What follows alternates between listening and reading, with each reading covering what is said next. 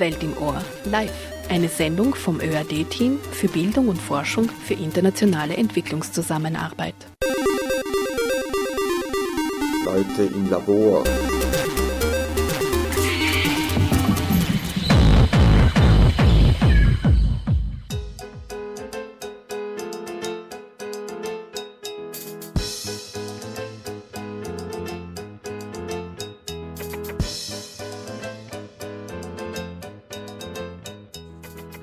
Schönen guten Abend und herzlich willkommen zu Welt im Ohr, die Sendereihe des Teams für Bildung und Forschung für internationale Entwicklungszusammenarbeit bei der ÖAD mit mir, Mayada Hadaya, heute live aus dem Funkhaus zum Thema Human Rights Education mit dem Titel Menschenrechtsbildung für wen? Und ich habe drei Expertinnen hier bei mir im Studio. Ich möchte sie gleich vorstellen und schönen guten Abend euch. Dankeschön fürs Kommen. Hallo. Hallo. Hallo. Hi. Die drei Gäste bei mir im Studio sind äh, Bernadette Knauder. Sie hat international als Wissenschaftlerin und Trainerin an der Schnittstelle von Menschenrechten, Frieden und Entwicklung für die Deutsche Gesellschaft für internationale Zusammenarbeit, die Europäische Grundrechteagentur und das Österreichische Studienzentrum für Frieden und Konfliktforschung gearbeitet. Weiters hat sie zahlreiche Workshops und Trainingskurse für verschiedene Zielgruppen zu zivilen Aspekten der Friedenssicherung und Friedenskonsolidierung konzipiert und durchgeführt. Und Bernadette lehrt und forscht seit zwei Jahren am Menschenrechtszentrum der Uni Graz, von wo sie uns heute auch hier beehrt. Also du kommst, du bist aus Graz angereist. Mhm, vielen Dank dafür. Und außerdem ist äh, Bernadette Knauder bei EPIR, bei einem Projekt der österreichischen Hochschulkooperation, gefördert von der österreichischen Entwicklungszusammenarbeit zum Thema Menschenrechtsbildung. Politikwissenschaft und Menschenrechte hast du in Wien, Italien und Dänemark studiert. Ja, Soweit so richtig. Ja. Vorstellung. Sehr gerne. Ich bin noch ein letztes Sätzchen zu dir, das ist nämlich auch nicht unwesentlich. Du arbeitest derzeit über den Schutz von Kindern in bewaffneten Konflikten. Genau, das ist mein Hauptforschungsgebiet mhm. momentan. Das heißt, du bist zum Thema Menschenrechte und Menschenrechtsbildung eine Expertin, also am richtigen Platz heute hier für uns zum Thema. Hauptsächlich momentan im Rahmen von diesem Peer-Projekt zur Menschenrechtsbildung tätig. Genau. Mhm. Genau, wir werden jetzt äh, in dieser Sendung hören, was Menschenrechtsbildung ist und für wen. Dann möchte ich meinen zweiten Gast vorstellen, Daniela Schier. Sie ist äh, an Schulen und bei Amnesty International Österreich für Menschenrechtsbildung tätig, hat Geschichte an der Uni Wien studiert und danach den Erasmus Mundus Global Studies Master in Wien, Stellenbosch und Leipzig äh, absolviert. Und Daniela, du arbeitest seit 2012 seit sechs Jahren bei Amnesty International Österreich, zuerst als Aktivismuskoordinatorin für Studierende und Amnesty Jugendliche und nun liegt dein Bereich bei der Menschenrechtsbildung an Schulen. Und du kommst aus Indien, du bist vor drei Wochen zurückgekommen, so ist das gemeint und bringst Beispiele zu den Human Rights Friendly Schools heute hier in dieser Sendung unter anderem. Genau, eine Konferenz. Konferenz, eine große, du wirst berichten. Mhm. Danke dafür. Und als äh, dritten Gast möchte ich noch Gudrun Rabusay-Schwald äh, vorstellen. Sie ist Juristin mit äh, Tätigkeitsschwerpunkte Menschenrechte und Polizei und seit zwei Jahren bei Amnesty International. Guten Abend, Gudrun. Hallo. Hallo. Stimmt es auch, was ich erzähle? Stimmt total. Stimmt genau. total. Möchtest du noch etwas hinzufügen?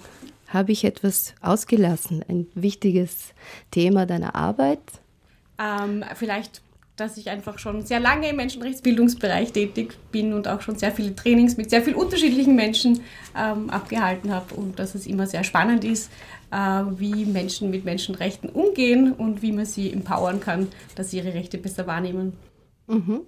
Gut, äh, ich werde dich ein bisschen später fragen, was du äh, mit der Polizei zu tun hast konkret. Äh, bleiben wir jetzt bei den Menschenrechten zunächst, bevor wir zur Menschenrechtsbildung kommen. Und zwar möchte ich gern etwas ausholen und euch vielleicht ein bisschen fragen, über die Geschichte der Menschenrechte. Geben wir unseren Hörerinnen und Hörern einen ganzen kurzen Rückblick in die Vergangenheit, was die Grundidee ist. Also die Idee der Menschenrechte ist eigentlich, ähm, John Ruggie hat es einmal gesagt, as simple as it's powerful, ja, die Menschen mit Menschenwürde zu behandeln. Das ist eigentlich ein ganz, ganz einfaches, einfaches Prinzip und doch hat so viele Jahre und Jahrhunderte gebraucht, bis man sich durchgerungen hat eigentlich, das auch festzuschreiben und zu verankern und für alle ähm, als relevant zu bezeichnen. Das heißt, alle Menschenrechte für alle, das heißt Menschenwürde für alle ist etwas, womit man lange gerungen hat und was dann zumindest einmal auf das Papier gekommen ist und ähm, mit der Allgemeinen Erklärung der Menschenrechte 1948. Wir feiern ja heuer auch ein rundes Jubiläum dieser Allgemeinen Erklärung. Und ähm, ja, und natürlich ist es tagtäglich eine Herausforderung, dass es auch Wirklichkeit wird und mhm. für möglichst viele Menschen Wirklichkeit wird. Mhm. Und wen hast du zitiert? Ähm, das war der John Ruggie, das war Special Rapporteur ähm, der UN, mhm. ähm, der das einmal in einem Kontext gesagt hat. Ich habe es mir gut gemerkt, weil ich es sehr treffend finde, ähm, weil es ja eigentlich etwas ist, was jetzt nichts äh, Außergewöhnliches ist oder wo man sich wundern muss, dass das ähm, so viele, so lange Zeit gebraucht hat, bis es eine große Zustimmung oder eine weltweite Zustimmung gefunden hat, dieses mhm. Prinzip. Mhm. Und dass es auch in heutigen Tagen natürlich nichts ist, worauf man sich verlassen kann, sondern auch ähm, immer wieder herausgefordert wird und an diesem Prinzip auch gerüttelt wird, ob es wirklich für alle gelten soll. Habt ihr noch einen Kommentar zur Vergangenheit, zum Rückblick der die, Geschichte? Ja, die Idee, äh, was äh, die Gudrun von John Ruggie so schön zitiert hat, ist ja sehr alt. Also wir kennen das aus allen religiösen Kontexten, zum Beispiel als goldene Regel. Was man nicht will, dass man dir tut, das füge keinem anderen zu. Jetzt als Stammbuchspruch paraphrasiert, aber das kennen alle sämtliche Weltreligionen, zum Beispiel in allen Weltgegenden, haben eine Idee in diese Richtung, die natürlich genau das ausdrückt, diese inhärente Würde, die der Mensch hat aufgrund seines Menschseins sozusagen. Mhm. Mit der Verrechtlichung hat es dann halt ein paar Jahrtausende gebraucht. Also mit der allgemeinen Erklärung der Menschenrechte hat das angefangen und jetzt über die Jahrzehnte bis heute für verschiedene Gruppen, für verschiedene äh, Problemlagen besser ausdifferenziert und auch rechtlich verankert. Dani? Die Bernadette hat auch ein gutes Stichwort geliefert, indem sie gesagt hat, rechtlich, verschriftlicht oder umgesetzt. Ich habe immer so ein bisschen den Eindruck, die erste Idee bei Menschenrechten ist nicht ein Schritt nach vor, sondern ein Schritt zurück, wo man sagt, wow, das ist so ein riesenkomplexes Thema. Was hat denn das mit mir zu tun? Und ähm, kann ich das jemals wirklich verstehen? Tatsächlich, und das ist halt auch, geht schon sehr in Richtung Menschenrechtsbildung, sehe ich es auch als meine und unsere Aufgabe, die Menschenrechte von dieser großen, komplexen Idee aufs Alltägliche runterzubrechen mhm. und darauf hinzuschauen, dass ähm, wir mhm. schon beim Aufstehen in der Früh, nachdem wir zehn Minuten munter sind, die ersten Menschenrechte konsumiert, konsumiert, unter Anführungsstriche, genossen haben, würde ich sagen. Mhm. Und, ähm, wir kommen gleich zur Menschenrechtsbildung. Nur noch einmal, weil mir aufgefallen ist, ihr habt jetzt jemanden zitiert, der zur UN gehört, ein Amerikaner oder ein Europäer. aber das bringt mich zur Frage, was es denn dann mit der Universalität der Menschenrechte zu tun hat. Ist das ein europäisches, amerikanisches oder gemeinsames Konzept. Wir wissen, es haben sehr viele Länder, 192 Staaten der Welt, diese Menschenrechtscharta unterschrieben. Ist das eine Idee für alle Menschen? Und ihr habt sicher eine Antwort drauf. Ich meine, ich glaube, ich habe mit diesem Hinweis auf diese goldene Regel in allen Weltreligionen und allen Weltgegenden schon eine der Argumentationslinien aufgemacht, die man da gemeinhin immer bringt. Zu sagen, die Idee der Menschenrechte ist tatsächlich was, was in allen Gesellschaften, wo Menschen miteinander leben und auskommen wollen, seine Wurzeln hat und seinen Ausdruck gefunden hat in der Geschichte. Und die Verrechtlichung, die Idee, die stammt dann schon eher als die philosophischen Wurzeln dann in der Neuzeit sind Produkte der Aufklärung eigentlich, also Kinder der Aufklärung. Das heißt, da kann man vielleicht nicht ganz wegleugnen, dass diese Verrechtlichung schon ein europäischer oder westlicher Gedanke ist der dann wiederum hinausgestrahlt hat und von anderen Staaten in anderen Weltgegenden genauso aufgenommen wurde wieder. Wäre mein Versuch. das heißt, es ist die Menschlichkeit oder es gehört zur menschlichen Ethik. Genau. Äh, die Würde der Menschen zu wahren. Ja. Es wäre ja auch problematisch, ähm, die Würde des Menschen nur auf eine bestimmte Gruppe zu beschränken. Also das birgt ja schon per se die Notwendigkeit, ein Konzept zu erstellen, was wirklich für alle relevant ist. Aber natürlich ist dann im Detail, äh, wenn es um die Ausgestaltung geht, immer eine Frage, wie weit ähm, hier auch quasi kulturelle ähm, Hintergründe bzw. Traditionen oder andere Zugänge hier auch ähm, Platz greifen können und wie weit das vereinbar ist auch mit diesem Gedanken der Würde. Und wenn man Würde versucht zu definieren, sagen, wo sind dann auch ähm, die Grauzonen wo ich sage, naja, bis dahin ist das noch geschützt von den Menschenrechten und das andere ist dann auch interpretationsfähig und hängt von der jeweiligen Kontext ab, wo ich mich gerade befinde, ob jetzt irgendwo in Asien oder in Europa. Und ähm, ja, in der Verrechtlichung natürlich, wenn man sich die Prozesse anschaut, ähm, im Rahmen der UNO, im Rahmen anderer internationaler Organisationen, lässt sich wohl, also da stimme ich dir zu, Bernadette, auch nicht verleugnen, dass es hier eine gewisse Führungsqualität quasi von, von den westlichen Staaten gibt und eine gewisse Dominanz. Nichtsdestotrotz sehen wir natürlich auch in, in unterschiedlichen Regionen der Welt, wie sich es auch mhm. verästelt und, mhm. und weiterentwickelt. Also, also den Grundanspruch zu haben, wirklich ein Konzept zu finden, das für alle Menschen global gilt, ist, mhm. glaube ich, was, was sehr verfolgenswert ist. Mhm. Und ähm, die Diskussionen in den mühsamen kleinen Bereichen sozusagen, wo es dann um die Grauschattierungen geht, ähm, sind es auch wohl wert, geführt zu werden. Mhm. Dani, du hast gesagt, Theorie und Praxis sind weit voneinander entfernt. Du hast gesagt, was hat das mit mir zu tun? Ich denke, dass wir uns den Vorwurf eines Eurozentrismus in unterschiedlichen Themen gefallen lassen müssen, wahrscheinlich auch zu Recht, sicher in einer menschenrechtlichen Debatte. Ich glaube, man kann zwar auf eine einfache Frage zurückzuführen, Menschenrechte. Wer hat denn Menschenrechte? Wirklich alle Menschen? Und tatsächlich ist es halt so, dass wir diese Rechte haben, allein deshalb, weil wir Menschen sind. Und das ist das große Universale, das drüber steht. Wir fangen jetzt schon an zu philosophieren. Bevor wir weiter reden und philosophieren, würde ich gerne an dieser Stelle Musik machen. Ich habe äh, wieder gute Musik ausgewählt und äh, bleibt dran, wir diskutieren gleich weiter, was Menschenrechtsbildung ist und für wen.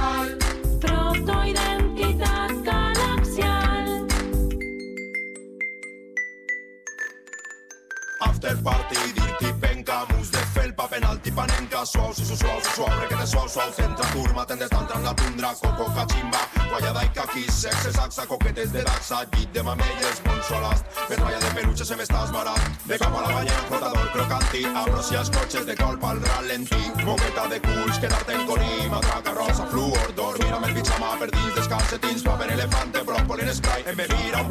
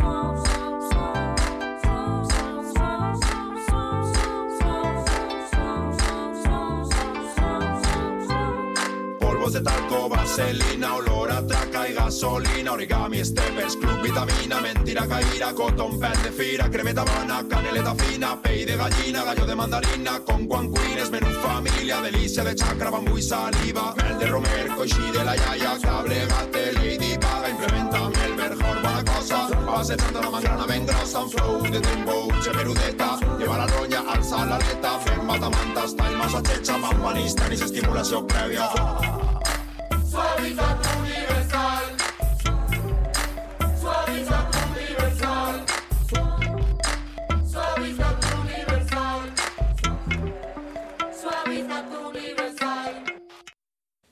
Ja, liebe Hörerinnen und Hörer, ihr hört Welt im Ohr und wir sind heute hier live im Studio mit dem Thema Menschenrechtsbildung für wen.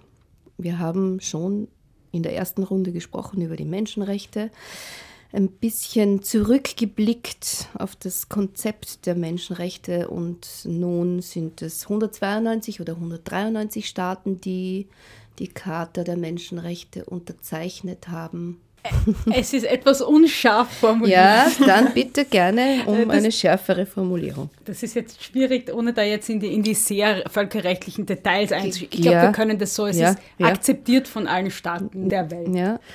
Wir fragen uns, wenn wir sehen, was passiert, was draußen passiert, dass Menschenrechte mit Füßen getreten werden, dass äh, Menschenrechte bedroht sind. Das ist ja, wofür auch Amnesty International kämpft und wofür Amnesty arbeitet, unter anderem aber natürlich auch Bernadette, wenn du für den Schutz der Kinder in bewaffneten Konflikten dich einsetzt. Wenn man das vor Augen hat, fragt man sich, welche Sanktionen haben denn dann Staaten, wenn sie Menschenrechte nicht einhalten? Also wir wissen auch offiziell, es gibt keine.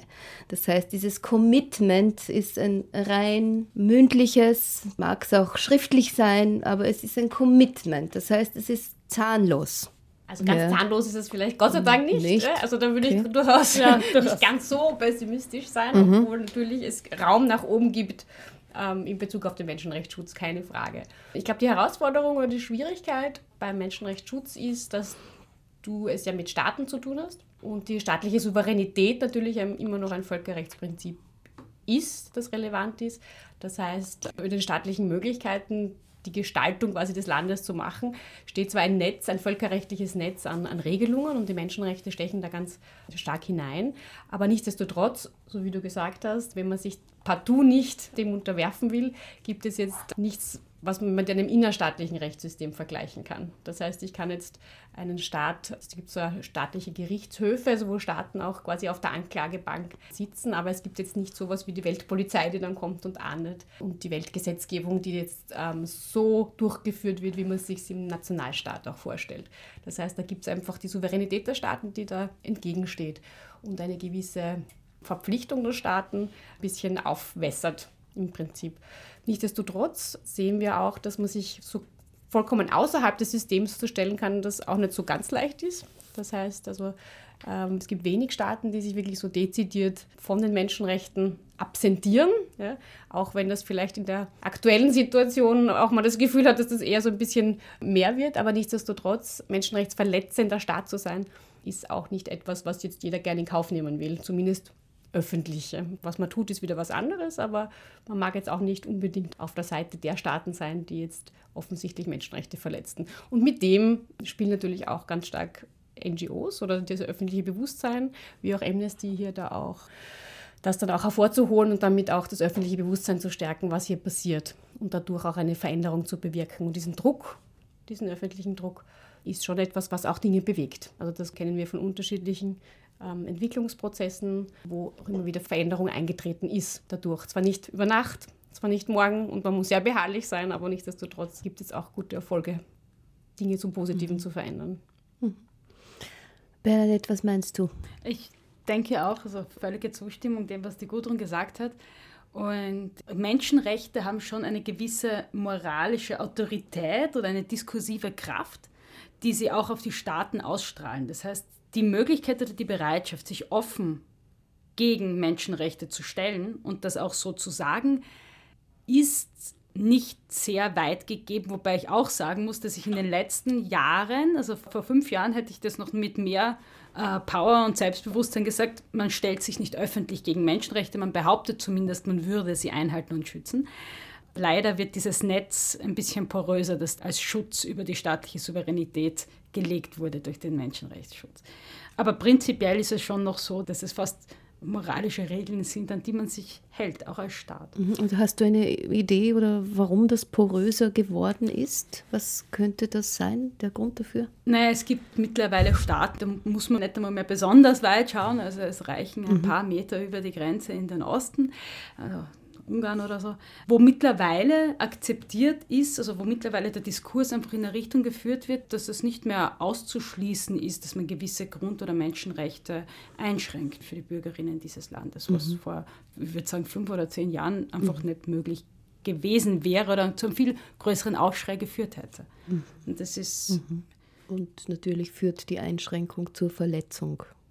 Ja, das wird zumindest sehr stark ausgereizt. Ja. Also diese Möglichkeiten, noch rechtskonform zu handeln, ist teilweise halt am obersten Ende der Skala, ja, wo man sagt, das geht gerade noch durch, beziehungsweise gibt es wohl auch gute Beispiele, also gerade im Asylbereich, wo das mit, mit einem gewissen Kalkül auch über die Grenzen getrieben wird. Aber solange die Regelung besteht, also solange das sozusagen auch nicht vom Verfassungsgerichtshof oder vom Menschenrechtsgerichtshöfen dann aufgehoben werden, besteht diese Regelung und das dauert dann auch Jahre, bis das auch wieder geändert wird. Das heißt, also dieses Ausreizen der Grenzen und dieses ähm, Aushöhlen dadurch der Standards in diese Richtung ist schon eine gewisse Tendenz, also der muss leider in den letzten Jahren verstärkt gegenübersehen. Dani, magst du noch etwas dazu sagen? Fällt dir noch was Wesentliches ein?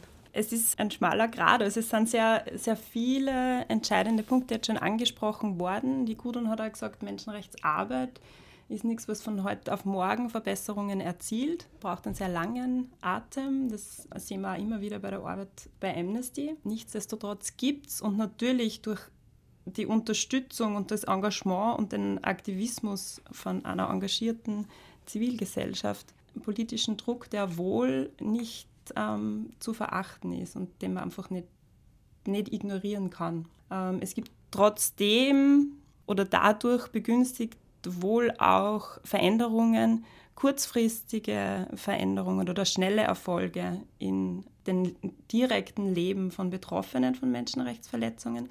Und das ist, glaube ich, ein Aspekt, den wir in der ganzen Diskussion auch nicht vergessen dürfen. Das heißt, auch wenn der Menschenrechtsbereich ein Bereich ist, der oft ähm, einen langen Atem braucht, um positive Veränderungen zu erzielen, gelingt es trotzdem durch den gemeinsamen Druck, Menschenleben positiv zu verändern. Und da muss man oft nicht so lange warten, sondern manchmal passiert sogar in einem halben, dreiviertel, in einem Jahr. Und das ist wohl schon entscheidend. Wir kommen jetzt schon tiefer in ähm, die Materie, also in unser Thema, nämlich die Menschenrechtsbildung, das heißt äh, eine Kultur der Menschenrechte in der Gesellschaft zu schaffen. Einerseits auf Hochschulebene, das ist das, was das PEER-Projekt äh, macht, das sich Advanced Academic Partnership for Legal and Human Rights Education nennt und auch auf schulischer Ebene. Und da würde ich euch jetzt einfach bitten, dass wir in das Thema eintauchen und über dieses Bewusstsein, diese Sensibilisierung sprechen. Mein etwas provokanter Titel der Sendung, der ja heißt Menschenrechtsbildung für wen? Die Frage, ob es nicht wichtiger ist äh, für jene, die diese Verletzungen zulassen und auch durchführen, Menschenrechtsbildung gibt, ob es da einen Sinn macht, das zu tun, wie man das tut und so weiter, werden wir jetzt nicht diskutieren. Welchen Einsatz leistet ihr mit eurer Arbeit, um Menschen aufzurütteln, um die Zivilgesellschaft aufzurütteln, um, um diesen Druck zu machen, der dann Positives in Richtung Menschenrechte verändern soll? Gudrun von Amnesty International, wie ist das bei euch? Ähm, ich denke, dass der Titel Menschenrechtsbildung für wen sehr gut getroffen ist. Denn so wie wir vorher schon erwähnt haben, Menschenrechte für alle, und zwar alle Menschenrechte für alle, ist es mit der Bildung auch so. Es betrifft uns alle. Und dementsprechend ist auch das Angebot von Amnesty in der Bildung ein sehr großes. Es sind alle herzlich eingeladen, in der einen oder anderen Form mitzumachen. Mein spezielles Thema ist allerdings Menschenrechtsbildung an Schulen. Und da sind wir mit Schulworkshops auf der einen Seite direkt an der, an der jungen Zielgruppe dran. Wir arbeiten seit einigen Jahren auch schon mit den Kindergartenkindern, älteren Kindergartenkindern und Volksschulkindern In Österreich? in Österreich, wo wir auch mit einem Ja. Kasperltheater präsent sind. Also das heißt, es sind natürlich alles sehr interaktive Methoden, die verwendet werden, um Menschenrechte spürbar und erfahrbar zu machen. Also das ist die eine Geschichte, wo wir direkt ähm, mit den Schülern und Schülerinnen arbeiten oder mit den Jugendlichen. Auf der anderen Seite geht es aber schon auch stark ins Training von jenen, die Vermittlungsarbeit machen. Da sind wir eng in Kontakt, Kontakt mit pädagogischen Hochschulen, mit den Universitäten, das heißt also mit den Hochschulen, Institutionen, die zukünftige Lehrer und Lehrerinnen ausbilden.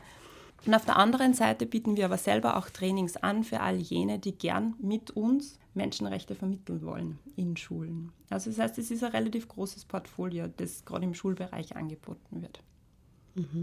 Gudrun. Das Schöne an der Menschenrechtsbildung ist, dass, ähm, dass uns eigentlich gar nichts anderes übrig bleibt, als das zu tun. Ja, wenn wir eine Kultur der Menschenrechte wollen, ähm, dann äh, müssen wir die Leute natürlich auch ähm, ihnen vermitteln, was denn überhaupt die Rechte sind. Also so wie es die Daniela vorher gesagt hat, betrifft uns ja jeden Tag, aber ist das Bewusstsein auch etwas, was viele Leute auf der Straße auch kennen, dass das ähm, sie jeden Tag betrifft und dass das ein hohes Gut ist und dass es auch etwas gibt, das es jeden Tag aufs Neue irgendwo zu verteidigen gibt oder Menschenrechtsfragen begegnen einem auch jeden Tag aufs Neue. Das heißt, wenn wir gewissermaßen beklagen, dass die Menschenrechtsentwicklung nicht in die Richtung geht, wie wir es wollen, dann ähm, müssen wir schon auch natürlich die Frage stellen, naja, wie viel Bewusstsein ist denn da? Und Bewusstseinsarbeit in die Richtung zu leisten, ist natürlich was, was ganz, ganz wesentlich ist, damit die Menschenrechte auch dort ankommen, wo sie hin sollen. Also auch für Leute wie du und ich, aber auch natürlich für Leute, die jetzt rechtlich damit ähm, befasst sind, Menschenrechte umzusetzen. Das heißt also, die staatlich zugeordnet sind und die quasi den Auftrag haben, Menschenrechte zu schützen und zu gewährleisten.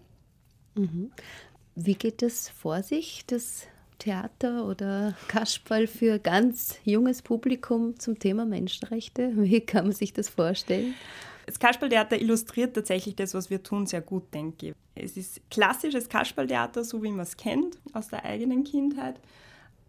Und der Kasperl ist damit konfrontiert, dass der Zauberer unerbitterlich alle Lieder verboten hat im Finsterwald. Das ist die Region, wo der Kasperl mit seiner Großmutter wohnt.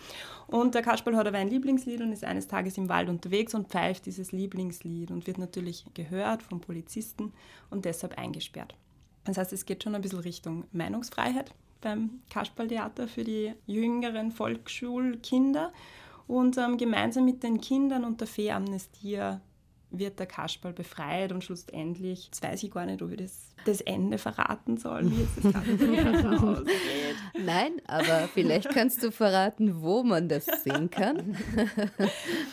Und Das sind mittlerweile super etablierte und erprobte Methoden, die alle bei uns angefragt werden. Wir haben ein großes Angebot auf der Website, also dementsprechend nicht nur für die Volksschule oder für den Kindergarten, sondern ähm, für alle, die im Schulbereich unterwegs sind, Sekundarstufe 1 und 2.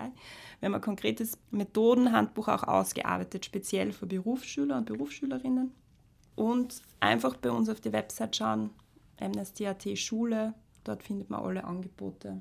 Mhm. Und das kann man dann auch äh, mit euch vereinbaren, buchen Genau, die und so Koordination geht weiter. über uns. vereinbaren. Und Ihr kommt dann. Und wir, Der Kasperl kommt. wir auch. kommen, genau. Okay, ja, dann apropos Polizei, Gudrun, frage ich dich nochmal, weil ja dein Thema auch äh, Menschenrechte und Polizei ist. Unser Vertrauen in die Polizei, wie dürfen wir das sehen? Jetzt wird der Kasperl vom Polizisten festgenommen. Der pfeift sein Liedchen und der arme Polizist kann natürlich nichts dafür, wenn er Befehle exekutieren muss. Was machst du da in deiner Arbeit mit der Polizei?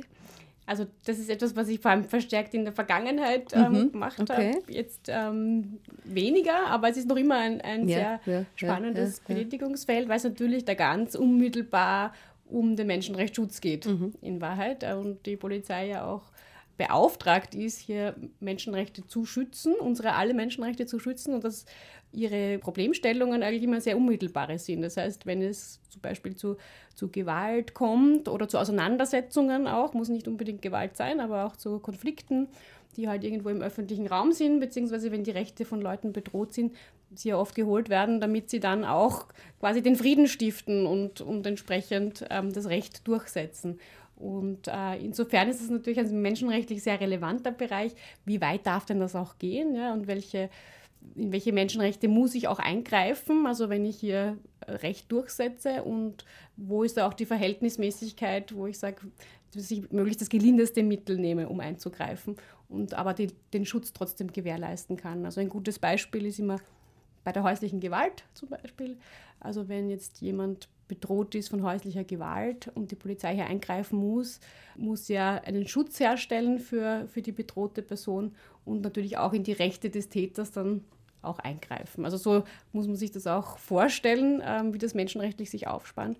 Und im Training ist es immer sehr natürlich spannend, diese Auseinandersetzung ähm, zu haben mit nicht ganz leichten Fragestellungen auch immer welche Schwierigkeit das dann auch ist und wie es auch mit den eigenen Menschenrechten von Polizisten und Polizistinnen sich darstellt, weil sie natürlich auch hier auch nicht in ungefährliche Situationen kommen. Das heißt, in diesem ganzen Spannungsfeld spielt sich das ab. Und in der Trainingssituation ist es mit möglichst vielen Beispielen natürlich auch sehr spannende Diskussionen zu führen und auch hier Bewusstsein zu schaffen für die spätere Amtshandlung. Mhm. Das heißt, deine Trainings waren mit der Polizei. Genau, also was sich sehr bewährt hat, Ja. war das immer so mit internen und externen zusammen ähm, zu trainieren, weil natürlich das Wissen innerhalb der Organisation hier ganz wichtig ist, aber andererseits der Blick von außen auch ein, ein sehr relevanter ist und in diesem Tandem hat es immer sehr gut funktioniert. Bevor ich euch äh, frage zu den Beispielen der Human Rights Friendly Schools aus Indien und Ghana, möchte ich noch zur Hochschule und Menschenrechtsbildung an Hochschulen mit dem äh, PEER-Projekt Advanced Academic Partnership for Legal and Human Rights Education Bernadette befragen. Aber vorher noch wieder eine schöne Musik für euch.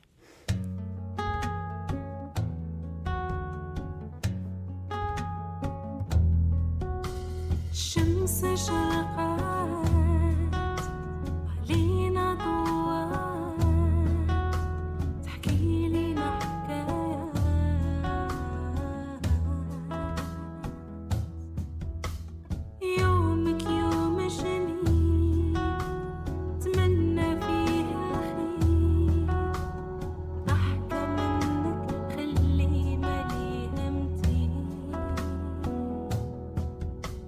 生死刹那。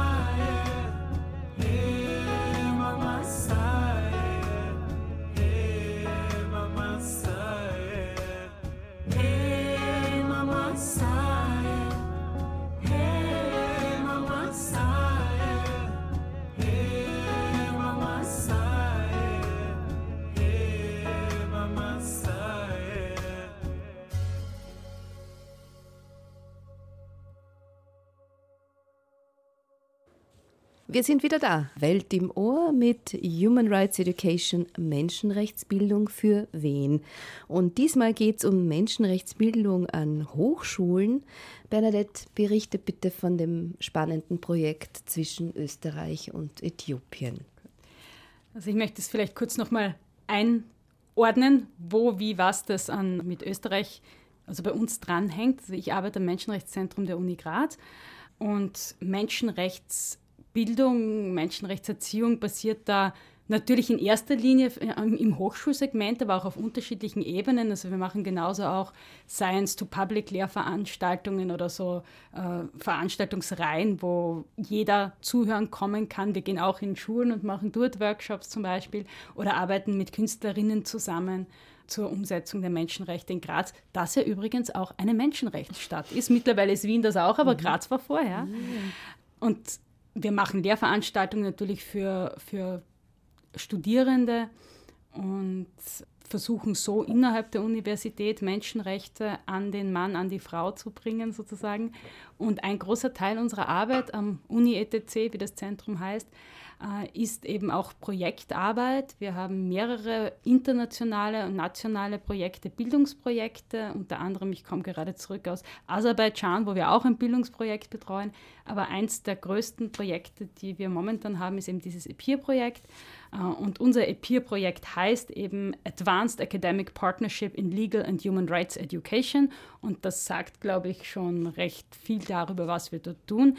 Wir sind als Uni Graz die österreichischen Partner und haben zwei äthiopische Hochschulen als Partnerinnen. Das ist die Universität in Addis Abeba, also in der äthiopischen Hauptstadt, und die Civil Service University, die eigentlich eine Kaderschmiede für öffentliche Verwaltungsbedienstete in der äthiopischen Verwaltung ist, wenn man so möchte. Also relativ regierungsnahe, was das Projekt umso spannender macht, wenn man sich ein bisschen mit dem äthiopischen Kontext vertraut macht. Das Projekt besteht aus mehreren Komponenten.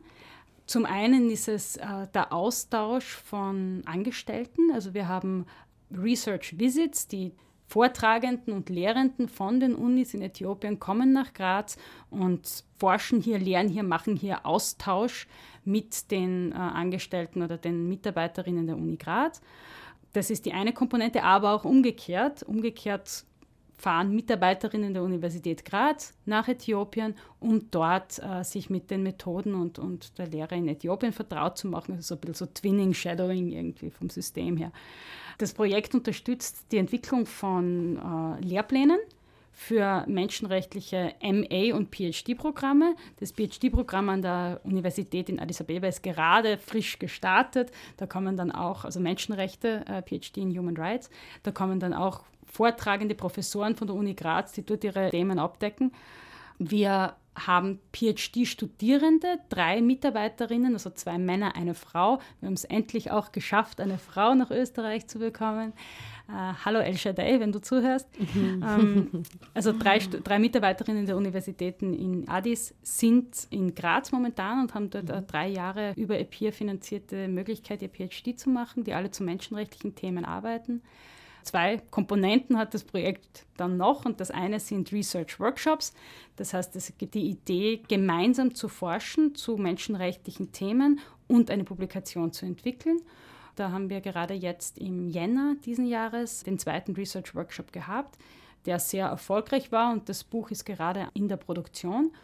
Und die letzte Komponente, die meiner Meinung nach die interessanteste ist, wenn es auch darum geht, Menschenrechte für wen, weil die strahlt wiederum ein bisschen über das akademische Umfeld hinaus, sind uh, Human Rights Legal and Policy Academies, wo zu verschiedenen menschenrechtlichen Themen. In diesem Jahr war es ähm, Konstitutionalismus und die Umsetzung von Menschenrechten in der Verfassung in Äthiopien.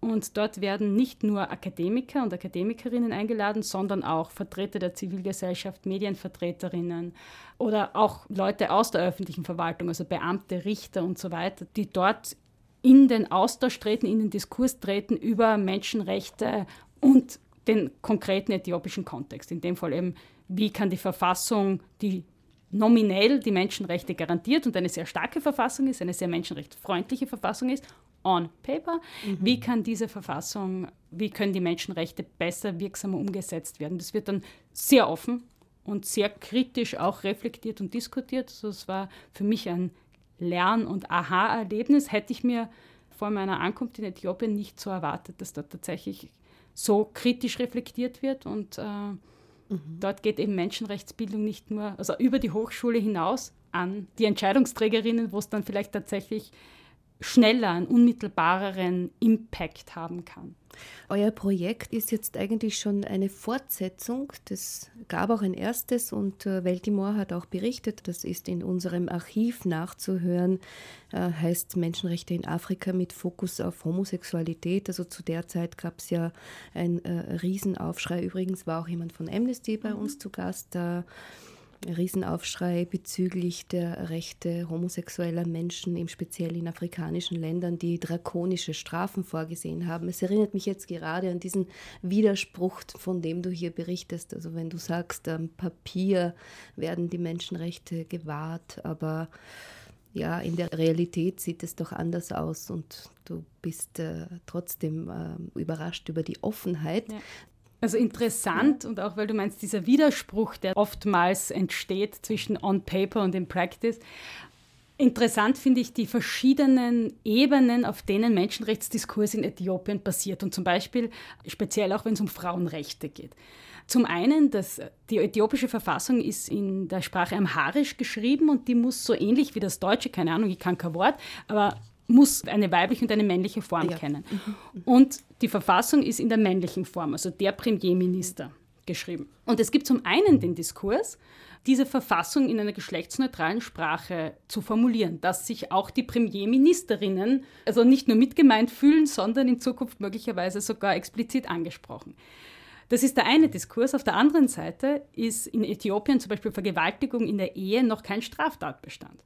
Das ist der andere Diskurs. Also wir reden, oder FGM, weibliche Genitalverstümmelung, ist äh, noch immer sehr stark vertreten. Also das sind auf der einen Seite die Debatten, die passieren, auf der anderen Seite spricht man dann auch von, also es ist, was bei uns, glaube ich, eher so sequenziell passiert ist, passiert da alles parallel und das finde ich sehr interessant. Also als, als war für mich ein interessantes Erlebnis. Mhm. Nehmt ihr in irgendeiner Weise Bezug auch zu den nachhaltigen Entwicklungszielen, beziehungsweise sind die, beeinflussen sie in irgendeiner Weise auch das Projekt? Denn äh, die Agenda der nachhaltigen Entwicklungsziele basiert auch auf die Ideale oder diese Universalität der Menschenrechte. Gibt es da ein Beispiel, das, du, das dir einfällt? Ich sage mal, im Projektdesign, also diese Also Menschenrechtsbildung ist ja auch was, was da als Querschnittsthema immer reinwirkt und durchwirkt. Und ich glaube, in dem Sinne beziehen wir uns natürlich schon. Das Projekt an sich bezieht sich jetzt nicht explizit auf die SDGs, aber natürlich, also wir tragen, glaube ich, also nehme ich mir schon heraus zu sagen, wir tragen natürlich zur Erreichung der Sustainable Development Goals bei durch die Umsetzung unserer Hochschulbildungsprojekte. Wie lange dauert das Projekt noch? Das Projekt ist jetzt schon im letzten Jahr, also es dauert noch bis 2019. Wir sind gerade dabei, das zweite Projektjahr abzuwickeln. Äh, hatten ein bisschen Schwierigkeiten durch die politische Situation in Äthiopien und die wiederholten Ausnahmezustände, die dort ausgerufen sind, Aktivitäten vor Ort zu implementieren, sind jetzt aber wieder wunderbar on track, weil man gewöhnt sich dann doch recht schnell auch an Ausnahmezustände. Warum waren diese Ausnahmezustände? Es gibt eigentlich die Alleinregierung von einer Partei, realpolitisch. Und, äh, und die Haupt, also um das jetzt ganz, ganz runterzubrechen, die größte Bevölkerungsgruppe, in Äthiopien gibt es über 80 Ethnien, aber die nominell oder zahlenmäßig größte fühlt sich durch diese Regierung nicht adäquat vertreten. Und die Staatsstruktur ist in Föderalstaaten aufgeteilt und Addis Abeba ist ein Föderalstaat, also die Hauptstadt ist ein Staat. Und man wollte die Hauptstadt erweitern sozusagen in das Gebiet von dieser nominell größten Bevölkerungsgruppe und das hat Proteste das, gegeben. Das, genau, es hat zu, zu Protesten geführt und um die Proteste einzuschränken, hat man diesen öffentlichen Notstand ausgerufen. Jetzt nun wieder, weil der ehemalige Premierminister zurückgetreten ist im Februar diesen Jahres. Also das heißt, es tut sich politisch sehr viel, Ja. nur wir hören nicht allzu viel aus Äthiopien. Dani, du kommst aus Indien. Vor drei Wochen bist du zurückgekehrt und hast mir schon gesagt, dass du dich äh, noch immer gewöhnen musst. Jetzt äh, bitte ich euch, mir kurz oder unseren Hörerinnen und Hörern, nicht mir, nicht nur mir, zu berichten, was du dort gemacht hast und was diese Human Rights Friendly Schools in Indien und in Ghana sind. Mhm. Großer, großer Sprung. Großer Sprung. Kurz mal großer nach, nach Sprung. Indien und dann vielleicht wieder zurück nach, nach Afrika.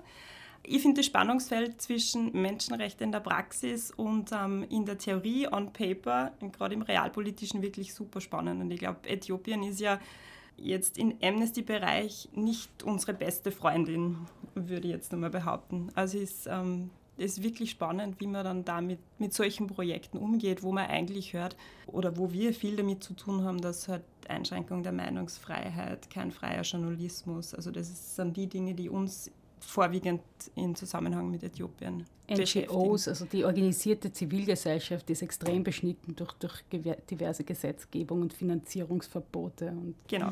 Also spannende Geschichte. Aber Indien genauso spannend. Die ähm, Konferenz, auf der ich war, ist vom großen globalen Menschenrechtsbildungsteam von Amnesty organisiert worden. Das heißt, wir waren zwischen 60 und 70 unterschiedlicher Teilnehmerinnen aus verschiedenen Ländern, die Amnesty-Sektionen haben, die zur Menschenrechtsbildung arbeiten. Abgehalten worden ist sie in Bangalore, Südindien, und es ist gegangen um Bildungstechnologien, die uns in einem neuen Bildungsverständnis auch in der Menschenrechtsbildung helfen sollen, die Jugendsprache zu sprechen, würde ich jetzt einmal behaupten. Und das bringt uns schon eigentlich auch ein bisschen zu den Human Rights Friendly Schools, die den großen Ansatz haben, zu erkennen, dass Schule nicht nur Schule und Lernen ist, sondern Schule als Lebensraum gestaltet wird. Und da geht es eigentlich wieder darum, diese Menschenrechtskultur, die du auch schon angesprochen hast, Mayada, in diesen Lebensraum Schule umzusetzen. Mit allen Personen, die genau in diesem Schulkontext arbeiten, lehren, lernen, ähm, sich aufhalten und schlussendlich auch leben. Das ist natürlich auch eng verbunden mit dem Human Rights-Based Approach, der in alle diese Bereiche reingehen soll. Das heißt, es geht darum, zu schauen, wie organisieren sich die Schüler und Schülerinnen, welche Meinungsvertretung haben Schüler und Schülerinnen zum Beispiel oder können sie auch mitgestalten in Bezug auf das Curriculum. Es geht sicher darum, eine gewisse Diskussionskultur, ein gewisses Miteinander zu strukturieren, welche Regeln wollen wir uns selber geben und es geht auch darum, das Ganze mit einer gewissen, und ich glaube, dass das die indischen Kollegen und Kolleginnen sehr gut können, das mit einer gewissen Lebensfreude und mit einem positiven Ansatz zu machen. Also da geht es gar nicht darum zu beschneiden und zu, zu strukturieren, sondern ganz im Gegenteil, Potenziale zu entwickeln. Und wenn du von einer Technologie sprichst, um die Jugendsprache zu erlernen, beziehungsweise um der Jugend möglicherweise auch Tools in die Hand zu geben, um äh, Menschenrechtsbildung leichter anzunehmen. Ja. Was ist das?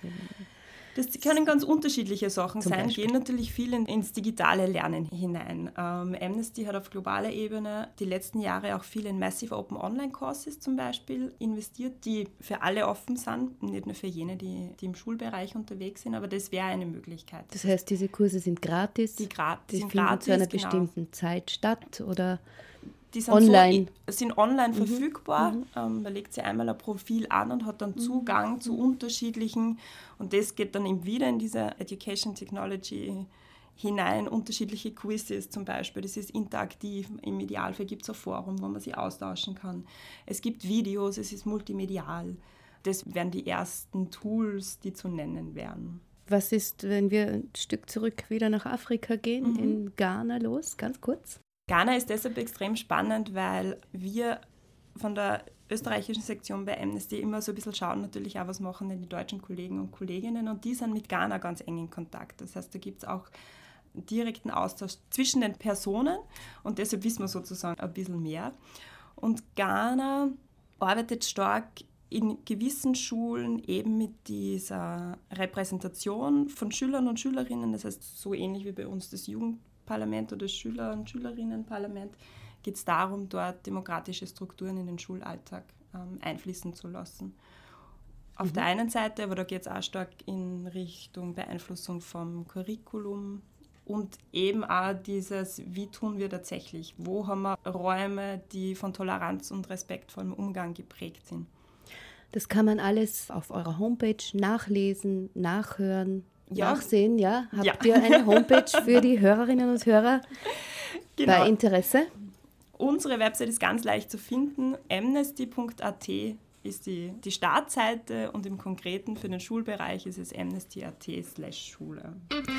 Unsere Sendezeit ist zu Ende. Daher bedanke ich mich sehr herzlich bei euch, bei meinen Gästen, Daniela Stier, Gudrun Rabosei-Schwald und Bernadette Knauder fürs Kommen. Vielen Dank, dass ihr euch heute Zeit genommen habt. Und ich bedanke mich auch bei unseren Hörerinnen und Hörern wie immer fürs Zuhören. Äh, ihr könnt alle unsere Sendungen im Archiv finden unter kev-research.at slash Welt im Ohr. Die nächste Sendung ist am 27.04. und Mayada Hadaya verabschiedet sich herzlich von euch. Bis zum nächsten Mal.